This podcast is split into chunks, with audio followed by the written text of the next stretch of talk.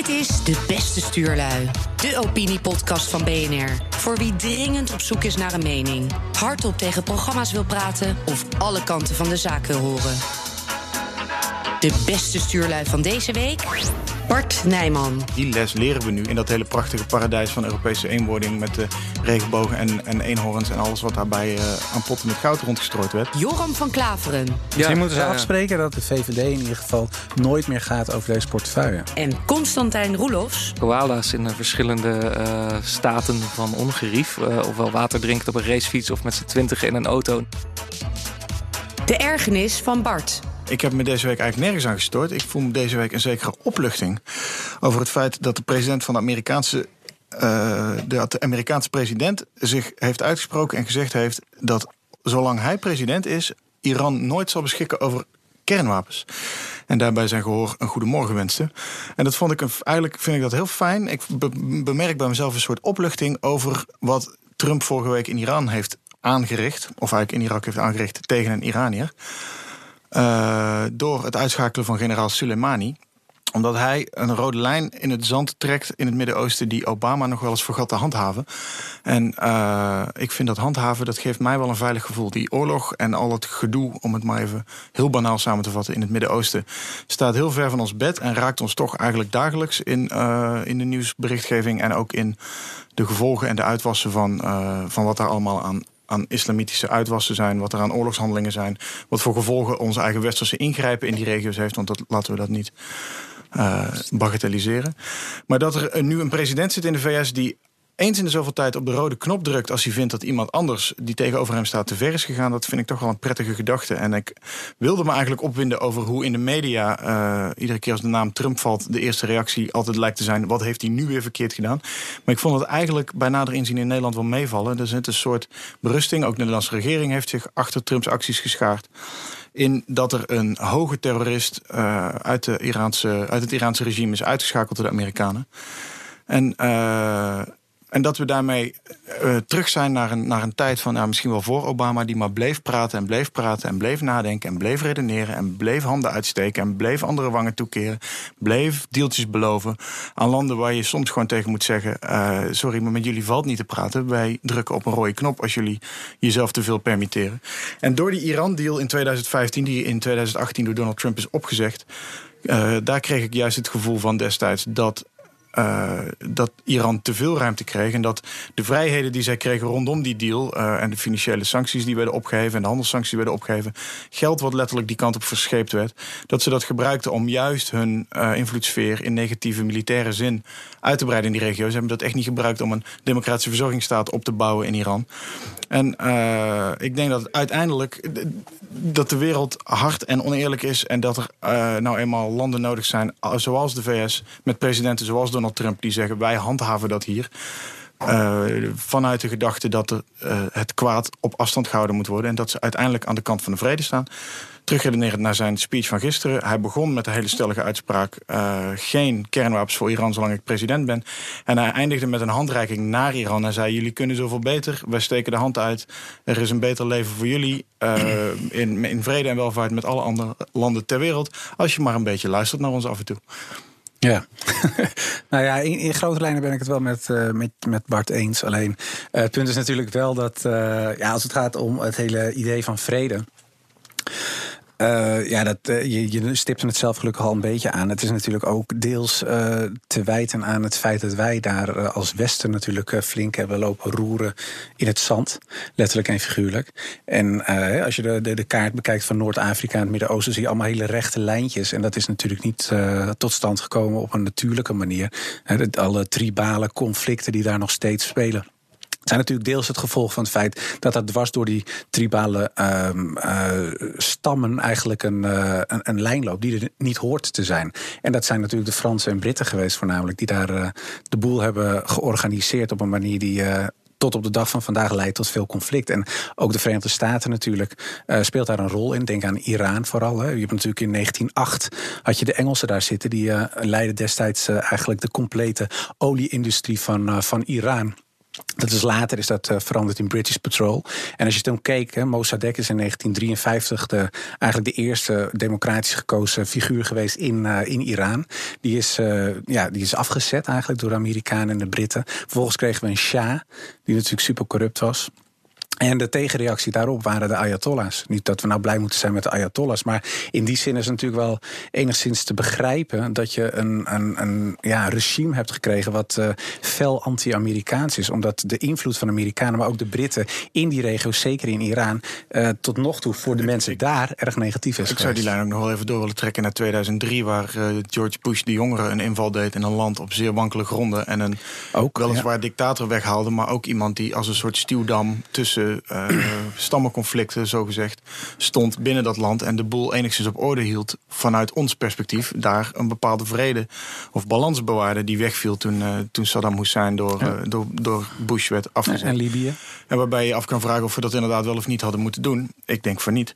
Alleen helemaal eens met deze historische draad die je erachter legt, maar ik kijk een beetje naar het heden en als ik dan moet kiezen tussen een Iraans regime, dictatoriaal, repressief, radicaal islamitisch, uh, en moet uh, tegenover het Amerikaanse democratische vrijheidsdenken van de vrije markt en uh, alles wat daaromheen hangt, dan is de keuze niet zo moeilijk. En dan ben ik blij dat we nog een land of een superstaat hebben dat zich opwerpt voor het behoud van die vrijheid, democratie en open markten tegenover dit soort repressieve regimes. Dat is meer waar ik mijn uh, opluchting bij voel. Dat wij als beste in, in, in, in een tijd waarin we onszelf steeds weg lijken te cijferen... Of, of zelfs de zweep over onze eigen rug leggen... over wat wij allemaal verkeerd gedaan hebben in de geschiedenis en in het heden...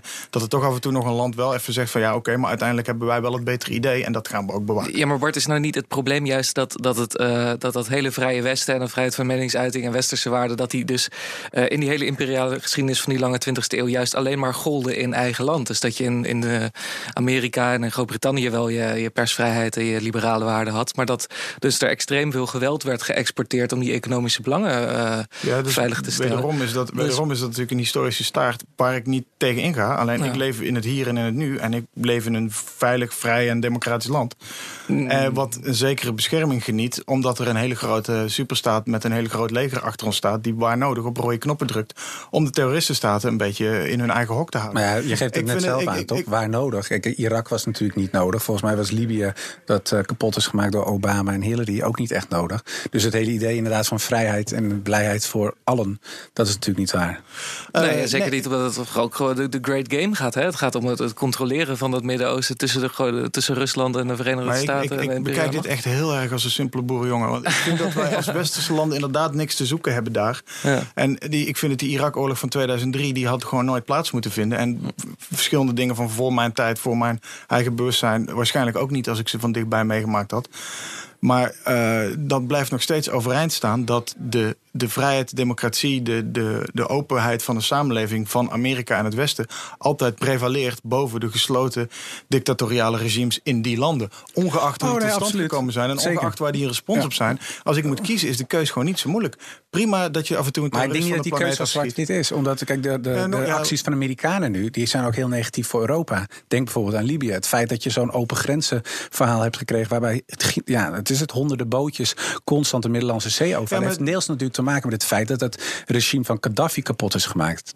En dat is ja, mede zeker. te danken aan de Verenigde Staten. Dus het belang van ook Europa. Aan, ook weer niet aan Trump, maar aan, aan zijn voorganger. En, uh, zeker, en, en even los van Trump. Maar gewoon aan zeg maar, het Amerikaanse handelen is natuurlijk niet altijd uh, gelijk aan het belang van Europa. Nee, maar Europa zou zich dan wel iets bewuster mogen zijn van het feit dat als je alle binnengrenzen openzet, dat je wel met z'n allen de buitengrenzen moet bewaken. En die les leren we nu dat we dat verzuimd hebben in dat hele prachtige paradijs van Europese eenwording met de regenbogen en, en eenhoorns en alles wat daarbij uh, aan potten met goud rondgestrooid werd. Maar er moet. Uh, je kan het Amerika niet kwalijk nemen dat wij onze grenzen niet bewaken. Nee, maar het kan het Amerika wel kwalijk nemen. Zeggen, dat okay, zijn dit is het gevolg van Amerikaans handelen en van internationaal ja, handelen. En dat waren niet alleen Amerikanen. Nemen. En dan moet je dan vervolgens ook je maatregelen opnemen. Ik neem ze maar... ook kwalijk dat. Ik neem Europa kwalijk dat ze daar niet op opgeschaald hebben. Dat die alleen maar blijven wapperen naar Amerika voor jou daar nou eens mee op. Ja, deels. Terwijl je tegelijkertijd ook je eigen rommel moet opruimen. Dan wel andermans rommel buiten moet houden. Ja, oké. Okay, maar die Amerikanen veroorzaken. Ik bedoel, ik ben voor de rest een groot fan van Amerika. Alleen als ik kijk naar het buitenlands beleid van de Verenigde Staten. Uh, dat, dat verdient echt wel kritiek. Cadeautje, En, ja. en, en zeker als het gaat ook om het belang van Europa. En dan heb ik het niet over de Europese Unie. Dan heb ik het gewoon bijvoorbeeld over Italië. En dan heb ik het over Spanje. En dan heb ik het in lange termijn en op lange ehm, eh, op, op grotere schaal natuurlijk over de hele regio. Want ook bijvoorbeeld Turkije heeft last zeg maar, van bepaalde ingreep van Amerikaanse politiek. En voor hun Ja, is dat letterlijk wij- ver van maar- ja. van. Maar Soleimani was juist de man die, eh, die juist die buitengrenzen voor Iran eh, zo aan het bewaken was. Door overal eromheen een soort bufferzone te creëren Ja, maar ik heb, ik heb van veilige milities. Ja, maar ik, Dus, nogmaals, eh, ik, bekijk het niet door zijn ogen. Ik bekijk het Nee, de mijne. ja. Onze buitengrenzen vind ik belangrijker dan die van hem. Ja, oké. Bovendien was hij, was hij eh, in een pot aan het roeren in landen waar hij ook niks te zoeken had. Dus wat dat betreft kun je die retoriek over Amerika bemoeit zich met het Midden-Oosten ook over Iran leggen. Iran bemoeit zich ook met landen Oh, waar ze niks te zeggen, Zeker. niks te zoeken hebben. Zeker. En wederom kom ik dan weer terug bij als er dan iemand terug moet duwen, ja, dan liever Amerika hen een beetje verder duwen dan Iran de ruimte geven, zoals Obama gedaan heeft in zijn, eh, onder zijn bewind, om steeds maar weer een stapje verder te kunnen zetten, kijken hoe ver ze kunnen gaan zonder dat er wat gebeurde. Maar ja, moet, moet überhaupt iemand gaan duwen?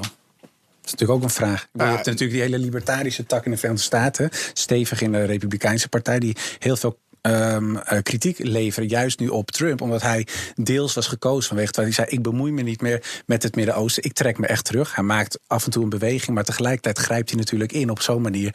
eh, dat er weer nieuwe conflicten ontstaan. En dat is denk ik wel problematisch. Nou ja, ik, denk, ik denk dat hij dus wel gedwongen was om te reageren. Omdat, eh, nou ja, goed, in bijvoorbeeld het conflict in Syrië zie je heel erg duidelijk een, een, een informele alliantie tussen eh, Iran en Rusland. Ja. En, en de, die controle over de regio. Ja, als je als Amerika zegt van, nou ja, we doen niks meer, dan zijn er altijd andere mensen die zeggen, nou oké, dan doen wij het wel. Ja, oké, maar Dus, de vraag eh, is natuurlijk: ja. wil, wil je überhaupt die, die controle in die regio hebben? En valt er überhaupt. Nou, dat wil je hebben, want er komt een heleboel dingen vandaan die we, die we hebben willen, voornamelijk olie. En eh, sowieso de handelsroutes lopen gaat om doorheen. Amerika. en, Amerika eh, is als het gaat om, uh, om energie zelfvoorzienend. Zij hebben die olie niet nodig. Het is goedkoper nu. Dat absoluut dan in, dat, wat ze in de Verenigde Staten hebben. Maar in principe heeft Amerika die olie niet per definitie nodig. Nu wel, want het is goedkoper. Maar als die olie er niet zou zijn, kunnen ze zich prima nog redden met olie uit eigen land. Je- ja, maar ja, olie is natuurlijk ook niet alles, zeg maar. Nee, dat klopt. Alleen ik, ik vraag me altijd af. Kijk, het hele idee van we brengen vrijheid en democratie. Dat is natuurlijk flauwekul. Ja, Ja, maar dat Kermit heb ik niet Roosevelt, horen zeggen. eh, Dat Nee, nee, nee, heb jij niet gezegd. Maar dat komt, komt mijn, mijn grote narratief. egoïstische, klein provinciale, eh, persoonlijke veiligheid en vrijheid gevoel ten goede. Maar ik snap wel dat in de, in de general balance van de wereld eh, dit soort handelingen voor niemand vrije, vrede en veiligheid brengen. De ergernis van Joram. Ja, iets waar ik me eigenlijk structureel aan stoor. En dat is eigenlijk zeg maar, de verkiezingsretoriek van eh, met name de VVD, maar heden ten dagen ook het CDA als het gaat om eh, migratie. We hebben nou eh, afgelopen maand eigenlijk gezien dat eerst Mark Rutte de kick-off gaf. Hè, net voor, eh, voor de jaarwisseling. Dat 2020 zou het jaar worden van migratie. En dat zou, hij zou een speerpunt van maken, zowel nationaal als internationaal. Nou, je kunt je natuurlijk afvragen, iemand die al sinds 2010 premier is, waarom hij dat dan tien jaar over moet doen voordat hij er een speerpunt van maakt, als hij stelt dat dat nodig is. En dat stelt hij. Dan hebben we natuurlijk uh, mevrouw Broekers-Knol gehad uh, vandaag, die dan uh, ja, het, asiel, de asielprocedure eigenlijk wil aanscherpen. Ze stelt eigenlijk dat het procedures stapelen, van elke keer opnieuw een aanvraag doen nadat je een afwijzing hebt gekregen, dat dat aan banden gelegd moet worden. En we natuurlijk van het CDA, dat we natuurlijk de Jong. De jongen die stelde dat, uh, ja, dat er een maximum aantal asielzoekers binnen het land mag komen per jaar. En toen er gevraagd werd naar cijfers van hè, noem eens een nummer dan. Wat is het getal? Om hoeveel mensen gaat het? Toen werd dat, uh, ja, werd het uiteindelijk niet gegeven. En wat mij stoort is dat uh, vooral de VVD, maar dus ook het CDA, in tijden van verkiezingen uh, hele stevige taal bezig als het gaat om uh, immigratie en integratie. Maar op het moment dat zij dan uh, het beleid voeren en dat ze aan de macht zijn en kunnen besturen, dat daar eigenlijk niks terecht komt van de verhalen die ze ophangen in verkiezingstijd. En het is A, kun je afvragen van, is dat dan inderdaad wel iets wat je wilt? Of niet? Nou, als dat niet zo is, dan is het natuurlijk ook nog kiezersbedrog. Uh, als dat wel is wat je wil, dan moet je ook eerlijk zijn en aangeven dat het niet kan. En dat het te maken heeft met internationale wetgeving, maar ook met nationale wetgeving. En het derde punt waar ik mij heel erg aan stoor, en dat is hier aan gerelateerd, uh, dat heeft te maken met de ondermijning eigenlijk van het vertrouwen van mensen in de politiek. Doordat je constant eigenlijk geconfronteerd wordt met verhalen uit de media, hè, de wensen van ministers, de wensen van Kamerleden, die bijna haak staan op de praktijk. En dat je dan denkt van, goh, deze mensen aan de macht zijn en er gebeurt niks, kunnen we dan überhaupt nog wel wat doen? En er is al een soort uh, gebrek aan uh, vertrouwen in instituties. En ik denk dat het heel erg belangrijk is om uh, die, het vertrouwen te behouden. En op deze manier gebeurt dat absoluut niet. Ja, en wat ik daar graag bij wil aanvullen is dat ik het ook heel erg vals vind en misschien ook wel een beetje racistisch om het, die discussie in termen van asielzoekers te framen. Aangezien het percentage asielzoekers in de totale migratiestroom maar een paar procent is, ik geloof 6 procent. En de rest is allemaal in, intra-Europese migratie of, of, of kennismigranten of mensen die hier komen werken. Of gezinshereniging. of gezinshereniging, maar dat, dat, dat heeft heel weinig te maken met, met echt sec vluchtelingen. Um, en de echte elephant in the room is natuurlijk van, van in hoeverre zijn we bereid om dat Europese kernprincipe van een vrijheid van personen, uh, om dat uh, op te geven of daar wat aan te doen. En, en daar hoor je inderdaad de VVD uh, eh, nooit over. Want die, die zijn in Europa natuurlijk heel erg pro-Europees en pro-die-liberale ja. gedachten. En in eigen land doen ze dan een soort stoere pose van ja, we gaan de asielzoekers stoppen. En ja. we gaan niet de statushouders meer in onze huurhuizen stoppen. Ja, nee, absoluut. Dat vind, ik, vind ik een heel vals frame. Ja, en, Het is, en het wordt ook bewust gedaan, ook in de Kamer destijds in het parlement, toen ik er nog zelf zat, merkte je dat als er discussies gevoerd werden over, uh, over het onderwerp migratie, dat uh, de, je hebt eigenlijk twee pijlers. Hè. Je hebt de pijler reguliere migratie, dat is eigenlijk alles behalve asiel. Dus inderdaad, uh, gezinshereniging, gezinsvorming, dat zijn mensen die komen studeren, et cetera. En daarnaast heb je de tak asiel. Maar 9 van de 10 keer spraken partijen in, uh, in hun verhaal over asielzoekers, terwijl ze eigenlijk reguliere migratie bedoelen. En de mensen thuis die denken ook dat het gaat over reguliere migratie. Maar dat is niet zo. Het gaat inderdaad ja. over een relatief gezien heel ja, een kleine groep die nu eigenlijk zeg maar, in de beeldvorming constant te klappen krijgt, terwijl dat niet het grootste probleem is als het gaat om migratie. Ja. Dat ze in de beeldvorming klappen krijgen ligt natuurlijk niet alleen aan het feit dat ze door politici geframed worden, maar ook dat er in die AZC's. Uh, nee, maar ik heb het even over de aantallen. Ja, oké, maar, ja, maar dat, getalsmatig is het natuurlijk inderdaad verwaarloosbaar ten opzichte van, van de asielzoekers zorgt natuurlijk wel regelmatig voor dat ze eh, op, op negatieve of in ieder geval niet positieve wijze in het nieuws komen. En het zijn ook, want jij hebt het over het soort van de discriminatie om alles onder dat te framen. Maar wat Broekers Knol vanmorgen in het interview zei, was natuurlijk dat ze de asielregels strakker willen zetten.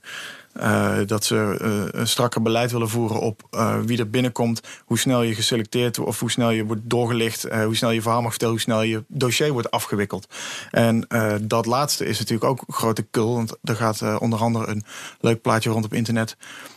van alle keren dat de VVD dit in de afgelopen tien jaar gezegd heeft. Dat ze de regels willen verscherpen en dat ze sneller willen handelen. terwijl alle rapporten, alle, alle jaarverslagen wijzen op precies tegenovergestelde. De eerste aanvraag, behandeling daarvan gaat altijd binnen de termijn.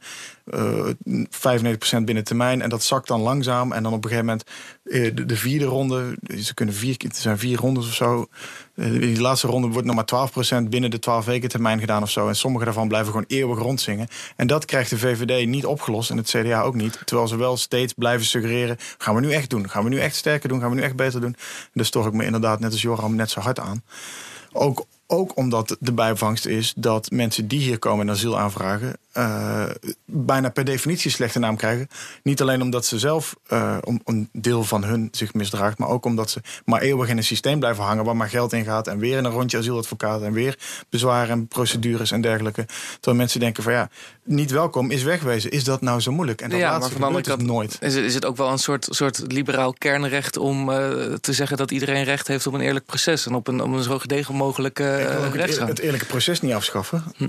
En, en het recht daarop ook niet afnemen. Maar uh, de uitvoering daarvan is een bureaucratisch systeem waar de VVD al tien jaar over roept dat ze dat strakker gaan zetten. En al tien jaar wordt het nou ja, eerder minder goed dan beter. Hm. En dat, dat... Niet in de laatste plaats door bezuinigingen van de VVD. Ja. ja. Die nu dus inderdaad weer met one-liners en interviews uh, tussen kerst en vandaag uh, roepen dat ze het allemaal beter gaan regelen. Ja. Ja. En, de, en het CDA nog een schepje erbovenop doet, die echt zeggen van nou we hebben een getal in ons hoofd, 80.000, meer kunnen we er niet hebben per jaar. Waarmee inderdaad de suggestie gewekt wordt dat het om 80.000 asielzoekers gaat. En dat is niet, dat is niet waar. Nee, nee, absoluut niet. En het is, uh, ja, ik, ik, ik vind het gewoon storend omdat het, het, het, het vertroebelt ook de discussie. Want uh, kijk, als je dit echt op zou willen lossen, dan is de enige mogelijkheid die je hebt, is dat je gewoon zegt: alle aanvragen dienen te gedaan te worden buiten Nederland. Dus het systeem bijvoorbeeld wat ze in Singapore hebben, dan zeggen ze van mensen mogen een aanvraag doen als je hier inderdaad wilt komen. Inderdaad, hè, je hebt gewoon het recht om, uh, als je vervolgd wordt, om een aanvraag te doen. Uh, maar dat doe je op de plek waar je als eerste in veiligheid bent gekomen. En door mensen inderdaad al toe te laten in je land, in een centrum te zetten, soms ook nog te laten werken, wek je natuurlijk ook bij die mensen de verwachting dat je hier kunt blijven blijven dat je aan het slag. En als je dan ook nog met kinderen zit, wordt het heel erg moeilijk op een gegeven moment, vind ik, ook in moreel opzicht, om te zeggen: het hele gezin moet weg, inclusief Ja, kinderen die inmiddels in de- vier, vijf gymnasiums Daar zitten die je de Lilian. Howicks van inderdaad. Ja, tuurlijk. bijna iedereen denkt van ja, maar wacht Ja, even. En die kinderen zijn uiteindelijk het slachtoffer. Want niemand wil een kindje wat in vijf gymnasiums zit... wat nooit in Afghanistan is geweest, zeggen van... nou, is- ga maar dat- lekker dat terug naar land, ga maar lekker daarheen. Ja, precies. Dat kan niet. Ja, nee, dat klopt niet inderdaad. Dus dat is ook nog een, een negatief gevolg van het feit... dat men eh, te lastig of te moeilijk of te eng vindt misschien om het systeem gaat eh, een, er gaat een verhaal rond eh, van, een, van een Chinese jongen. Of naar zijn eigen Ja, zeggen, een Chinese jongen die in Groningen zit. Die is ooit eh, begin van deze Chun. eeuw. Door Chun heet hij, ja. Door 12 tot mensensmokkelaars. 16 jaar al... Ja, door mensensmokkelaars meegenomen, in Nederland terechtgekomen. Wat hij waar die, wat die niet eens wist dat het Nederland was. In een Chinees restaurant in een keuken gezet. Waar die werd, niet werd betaald, wel werd mishandeld, opgesloten, et cetera. Op een gegeven moment weten te ontsnappen. Nu wil hij terug naar China. Maar China wil hem niet hebben omdat hij niet kan bewijzen dat hij Chinees is. Maar Nederland kan hem geen, kan, wil hem niet eh, een verblijfsvergunning geven. Ja, dat is Dus toch walgelijk? Ja, maar daar had je klein- voor die eh, klein- discretionaire bevoegdheid voor. En dat is nu ook in, het, eh, in een Die was ook weg van de gekomen. Ja, ja. Ja. door, door de VVD ook weer. Dus, dus dit, soort, dit soort gevallen waar je dan als, als redelijke overheid over je hart zou moeten strijken. Dat, eh, daar wordt de Ja, ruimte ook zijn- steeds kleiner En dan voor. zijn ze bang dat dat een aanzuigende werking zou hebben. Misschien moeten ze ja, ja. afspreken dat, hè, om überhaupt een, toe te komen aan, aan het oplossen van zo'n dat de VVD in ieder geval nooit meer gaat over deze portefeuille. Maar wie dan dat nou wel? naar de Wie dan wel? de open grenshiers van eh, GroenLinks. eh. Ja, en andersom ook niet, zou je het ook niet aan Baudet willen geven. Nee, nee, maar ja, dat is natuurlijk wel het spook wat boven de verkiezing hangt. Hè? Ik bedoel, de, de tough stance op migratie is gewoon. Ja, uiteindelijk, kijk, ook als het wel Baudet wordt, Ja. is die straks ook gewoon gehouden aan al die mensenrechtenverdragen en internationale afspraken en EU-regels die we hebben. En dan kan hij ook, dan zal, dan, stel dat Baudet de komende tien jaar eh, premier wordt, dan gaat hij ook tien jaar twitteren. Ik ga het beter doen, scherper doen, strakker doen. En dan zullen we ook over tien jaar hier weer zitten en zeggen, nou, ze hebben het weer niet voor elkaar gekregen. Ja, Want Ja. uiteindelijk wint die bureaucratie natuurlijk altijd van alles en iedereen. Nou joh, ik, ik, ik, ik zat natuurlijk in het parlement ten tijde van Rutte 1. En toen hadden we natuurlijk de gedoogconstructie. En eh, de PVV had toen eh, echt hele harde eisen neergelegd bij, eh, bij Leers en bij Donner. Maar ook bij Rutte natuurlijk als het ging om immigratie en integratie.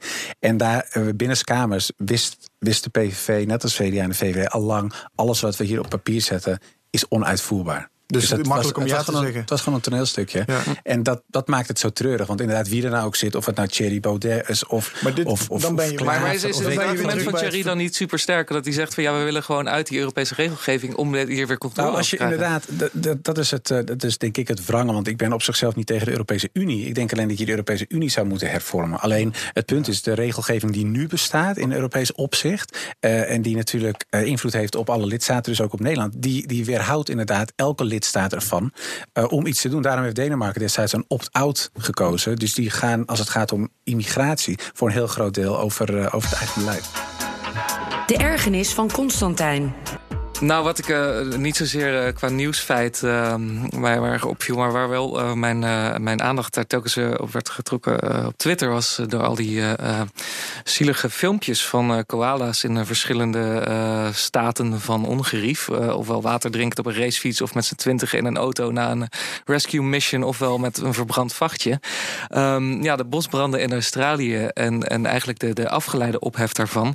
Ehm, dat er nu een, een, een enorme Twitter-trollenstrijd gaande is om um, uh, ja, die, de klimaateffecten, uh, die volgens gewoon het Australische KNMI een heel belangrijke rol spelen in deze bosbranden, om die als linkse propaganda te framen. Hè? Dus dat er echt een, een soort hashtag-oorlog gaande is om uh, de bosbranden om te dopen in de arson emergency. En um, dat allerlei uh, trollenlegers dus proberen te bewijzen dat het dus uh, al die branden worden aangestoken door uh, nou ja, klimaatactivisten, jongeren. En ik zag zelfs één twitteraar de schuld geven aan de booslims. nou weet ik niet hoeveel booslims er in Australië wonen, maar het lijkt mij toch wel dat niet al die branden echt veroorzaakt worden door nefaste krachten van de politiek correcte maffia. Dus uh, dat vind ik heel raar dat zo'n uh, zoiets wat eigenlijk best een natuurlijk gegeven is, zo'n bosbrand, dat dat zo gepolitiseerd wordt. Hè? Ik bedoel, als ik kijk naar, uh, nou ja, om het even een voorbeeld dicht bij huis te halen, toen hier in 1953 half Zeeland onder water stond, dan stonden er niet mensen op de dijk te twitteren dat het allemaal de schuld was van de PvdA dat het land onderliep. En dat, dat nee, zien we nu in Australië in, wel gebeuren. In die tijd natuurlijk ook nog niemand die roep, riep dat het door klimaatverandering kwam. Er was zelfs geen Twitter. ja, zelfs geen Twitter. Die gezegende tijd van voor Twitter. Wat zou ik veel mooie boeken ja, kunnen lezen als dat niet bestond. Van koala's gehoord. bedoel, het is ja, uh, actie-reactie dingetje. Uh, enerzijds heb je natuurlijk de, de klimaatveranderingsdrammers... die, uh, die in, in, in iedere warme dag, iedere koude zomerdag of hete winterdag... Een, een, een, een gevolg zien van klimaatverandering... en vervolgens waarschuwen dat we over tien jaar allemaal doodgaan... als we niet nu iets doen. Een retoriek die ook al decennia terug te voeren is... en dat één keer in de zoveel tijd een beetje piekt. En nu wat hoger lijkt te pieken dan in de voorgaande keren. Ook dankzij Twitter en sociale media in het algemeen. Anderzijds heb je inderdaad mensen die geloven helemaal niets meer en helemaal nergens meer in. Omdat die per definitie vinden dat klimaatverandering niet bestaat en dat het niet is. En dat de mensen, wat die ook doet, nooit invloed zal hebben op de staat van deze aarde. Terwijl als je je ogen open hebt, je volgens mij best iets anders kan constateren. Uh, en ja, die zijn in een soort eternal conflict geraakt met elkaar. Of de zondvloed nou wel of niet uh, door onze eigen kraangebruik is, is veroorzaakt. En ja, het ergste is dat in die tragiek in het midden uh, mensen in Australië hun huis verliezen, hun hart verliezen. Uh, hun nou, hun hart prima. Hun vacht. en, en andere inwoners inderdaad hun vacht. Uh, dat plaatje van dat ene kleine jonge koalaatje wat in het hek vast zat. En ja, dat, dat is als je het je niet raakt, is het ook pijnlijk. Tegelijkertijd is er ook het besef dat dit soort dingen gebeuren. En als de aarde plat brandt, heeft dat ook weer een nieuwe vruchtbaarheid tot gevolg, et cetera. Het is de circle of life die er altijd al geweest is. En die de ene keer misschien wat heftiger is dan de andere keer. En in dit geval een perfect storm is van misschien iets met klimaatverandering, maar ook een hele lange droge tijd. Uh, extra plekken waar. Uh, uh, brand is gesticht of pronkelijk brand is ontstaan. De wind, hoe de wind staat. Een samenloop van omstandigheden die door beide partijen nu gebruikt wordt om, om, om elkaar daar de schuld van te geven. Nou, daar is niemand, uiteindelijk niemand bij geholpen. Op dit moment nee. gewoon blussen. Als je het iets naar meer aardse zaken terugbrengt... dan zie je dat die president Morrison... premier Morrison... Morrison heet hij toch, hè? Ja, dat is goed Morrison, ja. Dat hij, uh, dat hij zegt dat het niks met klimaatverandering te maken heeft. Ja, prima. Uh, maar dat hij vervolgens ook te weinig middelen vrijmaakt om het te bestrijden en veel te laat in actie komt. Daar kunnen we op afrekenen. Daar zou de discussie over moeten gaan. Niet over of het wel of geen klimaatverandering is. Laten we eerst even die branden blussen. Ja. En eerst uh, onze, onze resources richten om zo'n Morrison in beweging te krijgen of om internationale hulp op te schalen. In plaats van dat we allemaal achter dat Twitter blijven zitten om te roepen: ja, klimaatverandering, eigen schuld. Of nee, geen klimaatverandering, het is een complot. Ja.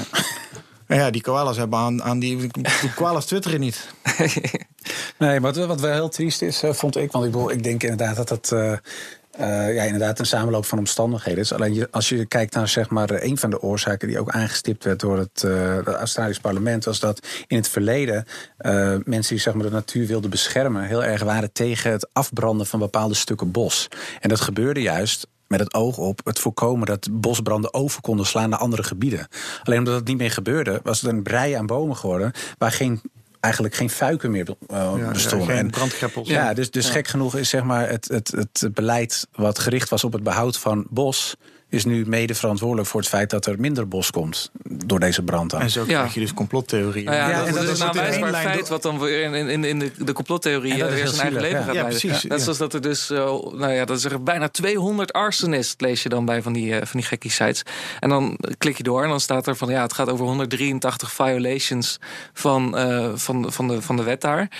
dat, ze hebben daar hele strenge wetten over wat je, dat je dus niet mag roken in de buurt van het bos of zo. En dan worden dus mensen die gewoon per ongeluk een sigaretje stonden te roken naast een auto. En die daar een boete voor krijgen. Die worden dan meteen al in zo'n nieuwscycle opgehyped naar, naar brandstichters. Moedwillige pyromanen ja, inderdaad, ja. Ja. En zo zie je het escaleren. De gekkie site zeggen 200 arsonists, maar de, de klimaatdrammers die zeggen 7 miljard arsonists. ja.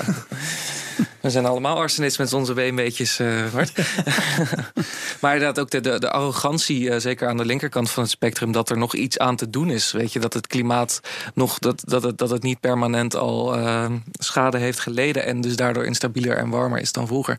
En dat het nog op een of andere manier te keren valt als we maar allemaal biokomkommers gaan eten. Dat is, dat is natuurlijk ook een, een, een heel vals frame. En, en ja, wat je zegt, misschien omdat die frames van beide kanten zo doorschieten, dat. ja, dat ja, het leidt alleen maar tot grotere polarisatie. Hoe meer wrijving daar is, hoe meer vuur daar uiteindelijk ook uitkomt. ja. Letterlijk en figuurlijk. Wat ik ook wel heel erg uh, tekenend vind voor die hele discussie... is uiteindelijk natuurlijk een beetje het valse geloof in de maakbaarheid van de samenleving. Alleen dan op macroniveau.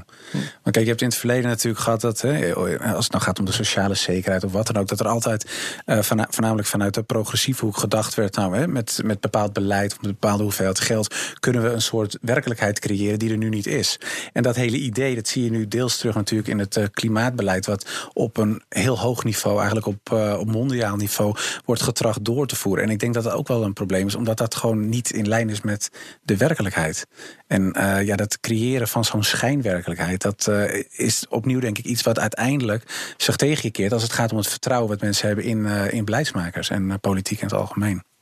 Het is een rare combinatie van afgoderij en jezelf tot een soort god verklaren, inderdaad. ja, het is heel gek. Het is een soort uh, schizofreen concept. Ja, aanbidding van het, van het klimaat als, als, uh, als een religie bijna. En dan ook denken dat je zelf de God bent die het, uh, die het kan sturen en leiden. Ja, ja, de, ja ik word er altijd een beetje, vind het altijd een beetje engig als het uh, zo collectief wordt. En als het ook een. Je ziet ook de laatste tijd zie je een paar, een paar keer van die filmpjes gezien van, van mensen. Dat zijn dan bijna altijd dertigers vrouwen uit een grote stad in het westen van dit land. Die dan een soort klimaatpaniek en een klimaat ja. burn-outs en klimaatstress ervaren. En dan denk ik van, je bent gewoon knettergek. Je hebt gewoon iets te veel op Twitter gezeten ja, of zo. Ja, ja. Gewoon de adem even in, adem uit en, en kijk even om je heen. We gaan niet over tien jaar allemaal dood. En als je iets verder terug in de tijd leest, dan zie je dat we dat al vanaf de jaren 50 tegen elkaar roepen. Van over tien jaar vergaat de wereld. Maar, Als we nu niks doen. Uh, er zijn in, de, in de menselijke geschiedenis zijn er honderden uh, zondvloedtheorieën. En dat is kennelijk iets waar wij naar streven. Naar een soort uh, apocalyptisch ding, ding, waar wij onszelf van moeten bevrijden of afwenden of zo. Ja, of de mensen die denken echt dat, dat ze niet meer, als ze niet meer twitteren tegen, tegen de moslims en tegen de klimaatgekkies, dat dan het land... Dat ze dan overlopen en, worden, ja. ja. en je ziet, je ziet dat als, als zoiets als dit klimaatding, wat ineens heel breed door heel veel media, heel veel politici wordt gepropageerd, waarover wordt gepraat, dan zie je dus ook de effecten dat er ook dus in die media stroom ineens vrouwen opduiken die uh, bij een psycholoog lopen of bij een shamaan verzamelen in Artis, letterlijk. Omdat ze denken dat ze daarvan hun klimaatstress afgeholpen kunnen worden. ja. Ja, oké. Okay. Chill me down a little, uh, everyone. Want we maken mensen letterlijk gek met iets wat onbewezen is. En ook niet gaat gebeuren qua apocalyps. Dit was weer een aflevering van De Beste Stuurlui. Een opiniepodcast van BNR. Alle afleveringen zijn terug te luisteren op bnr.nl/slash podcasts, iTunes en Spotify. En hou je roer recht.